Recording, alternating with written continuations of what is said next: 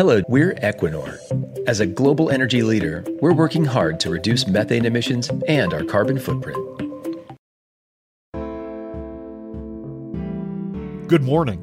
I'm James Hohmann from the Washington Post, and this is the Daily 202 for Monday, January 13th. In today's news, senior administration officials struggle to defend President Trump's dubious intelligence claims. Bernie Sanders finds himself the center of attention in Iowa. And Mitch McConnell's handling of impeachment is helping him back home in Kentucky. But first, the big idea. The only woman in Iran to have ever won an Olympic medal has defected from that country, announcing her departure in a poignant Instagram post this weekend that accuses the government in Tehran of hypocrisy, injustice, and oppressing women. Kimia Alizadeh, who won the bronze in Taekwondo at the 2016 Olympics in Rio, is 21 years old. She wrote in Persian that she's just one of the many millions of oppressed women in Iran. She's one of several notable Iranian athletes to defect in just the last few months. Judo world champion Saeid Mollaei left Iran and ultimately became a Mongolian citizen after Iranian officials pressured him to throw a match so that he wouldn't have to compete against an Israeli. Porya Jalalpour an Iranian para archer who qualified for the 2020 Tokyo Olympics, left Iran in July to seek asylum in the Netherlands. Alizadeh writes on Instagram how much she loves her homeland, but she says that doesn't stop her from being angry at the regime that controls every aspect of life with an iron fist. She recalled how the government took credit for her athletic achievements while humiliating her for her efforts. She said one male official yelled at her that it's, quote, not virtuous for a woman to stretch her legs. She wrote about how much it bothers her that Iranian officials attribute her success to their management practices, which she says were actually counterproductive, including forcing her to compete in an Islamic headscarf, which is obligatory for women under Iranian law. She said she'll accept the pain and the hardship of homesickness because she no longer wants to be part of their hypocrisy, lies, and injustice. She wrote, quote, This decision is even harder for me than to win the Olympic gold, but I remain the daughter of Iran wherever I am. This is a propaganda coup for the West. It's also a timely reminder that America's disagreements are with the regime, not with the people of Iran. To wit, thousands of Iranians at great personal risk hit the streets once again last night for the second day in a row to condemn authorities for shooting down that Ukrainian passenger plane. Riot police used tear gas to disperse protesters in Tehran's Azadi Square as public fury escalates. Protests that began as vigils to mourn the 176 innocents who died in the crash quickly turned into mass anti government demonstrations, with calls for Supreme Leader Ayatollah Ali Khamenei to step down and for those responsible for downing the plane to be prosecuted. Videos show people chanting, Death to the dictator. Protests have spread to several other cities around the country, exposing the widespread discontent with the regime. Alizadeh, the athlete who defected, didn't immediately disclose where she's taking refuge, but Radio Free Europe indicates that she may be in the Netherlands. One member of the Iranian parliament in an emergency session on Sunday accused incompetent officials of allowing Iran's human capital to flee the country, as he put it. Ali Alizadeh's move drew praise from the U.S. State Department, which said in a statement that Iran will continue to lose more and more strong women until it learns to empower and support them. It's unclear whether Alizadeh will be able to compete in this summer's Olympics in Tokyo under a different country's flag. The International Olympic Committee created the first refugee Olympic team during the 2016 Summer Games and said it will support a team in 2020, though the criteria for which athletes may qualify as refugees hasn't been released yet. After Alizadeh's Olympic victory in Brazil over Sweden's Nikita Glasnovic four years ago, she kissed the mat and she declared that she would be back to compete for gold. She sounds like someone we can all cheer for. And that's the big idea. Here are three other headlines that should be on your radar. Number one, senior administration officials declined on the Sunday TV shows to confirm President Trump's assertion that four U.S. embassies had been targeted for attack by Iran while saying that Trump's interpretation of the threat was consistent with overall intelligence that justified the killing of a senior Iranian general. Defense Secretary Mark Esper said he had not seen any intelligence that four embassies were being targeted, but he said he believes the president. National Security Advisor Robert O'Brien said on Fox News Sunday that what the president said is consistent with what we've been saying. It's not, though. The administration has offered few details and differing justifications for the January 3rd drone strike that killed Major General Qasem Soleimani, ranging from retaliating for two decades of attacks on U.S. troops to Trump's claim that intelligence had confirmed imminent plans to bomb four embassies, which is what he said on Fox Friday.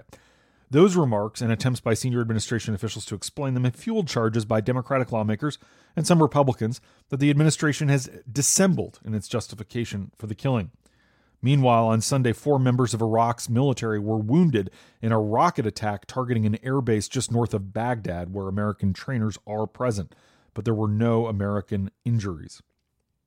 Number two, after a Des Moines Register poll this weekend showed him leading in Iowa with three weeks until the caucuses there, Bernie Sanders clashed on Sunday with Joe Biden over Iraq, tussled with Elizabeth Warren over electability, and found himself being attacked by Trump on Twitter.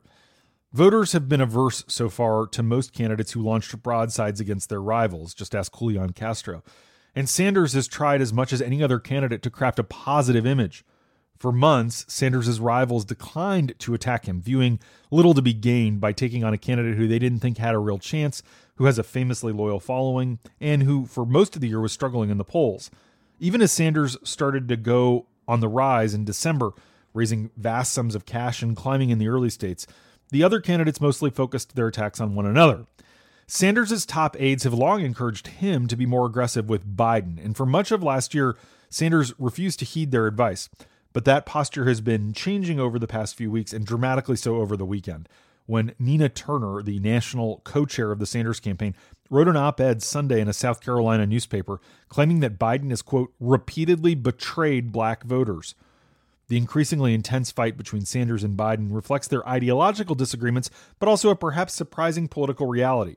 Sanders' strategists believe they're competing for many of the same working class voters, especially in the early states. The new dispute with Warren, though, operates on another plane, as Sanders and Warren have been allies on some of the more contested proposals of the campaign, including Medicare for All, until she tweaked her proposal after sustained criticism. Over the past few weeks, Sanders hasn't shied away from contrasting their positions, portraying his Medicare for All proposal as superior to hers. A script, first reported by Politico yesterday, is telling Sanders' volunteers to tell voters that they're calling on Sanders' behalf who had indicated support for her that Warren's popularity is limited to the rich and educated, effectively denigrating her electability. Warren was incredibly angry about the revelation and warned that Sanders, who she believes is violating a non aggression pact they had secretly reached, could cost Democrats the ability to beat Trump in November. Both the Warren and Sanders campaign are telegraphing that they will go at one another during tomorrow night's debate in Des Moines. Number three, Senate Majority Leader Mitch McConnell's insistence that he will coordinate Trump's impeachment trial with the White House and that he has no intention of being impartial has provoked howls of protest from Democrats. On Sunday, House Speaker Nancy Pelosi accused McConnell of orchestrating a cover up for Trump. It's also prompted speculation that McConnell could jeopardize his slender majority in the Senate by exposing Republicans in swing or Democratic leaning states to accusations that they went along with a rigged process running counter to the Constitution. Think of people like Susan Collins in Maine, or Cory Gardner in Colorado, Thom Tillis in North Carolina, or Martha McSally in Arizona. But in Kentucky, what McConnell is doing is savvy politics. The 77 year old faces a vigorous challenge in November from a decorated Marine fighter pilot with a record of high dollar fundraising.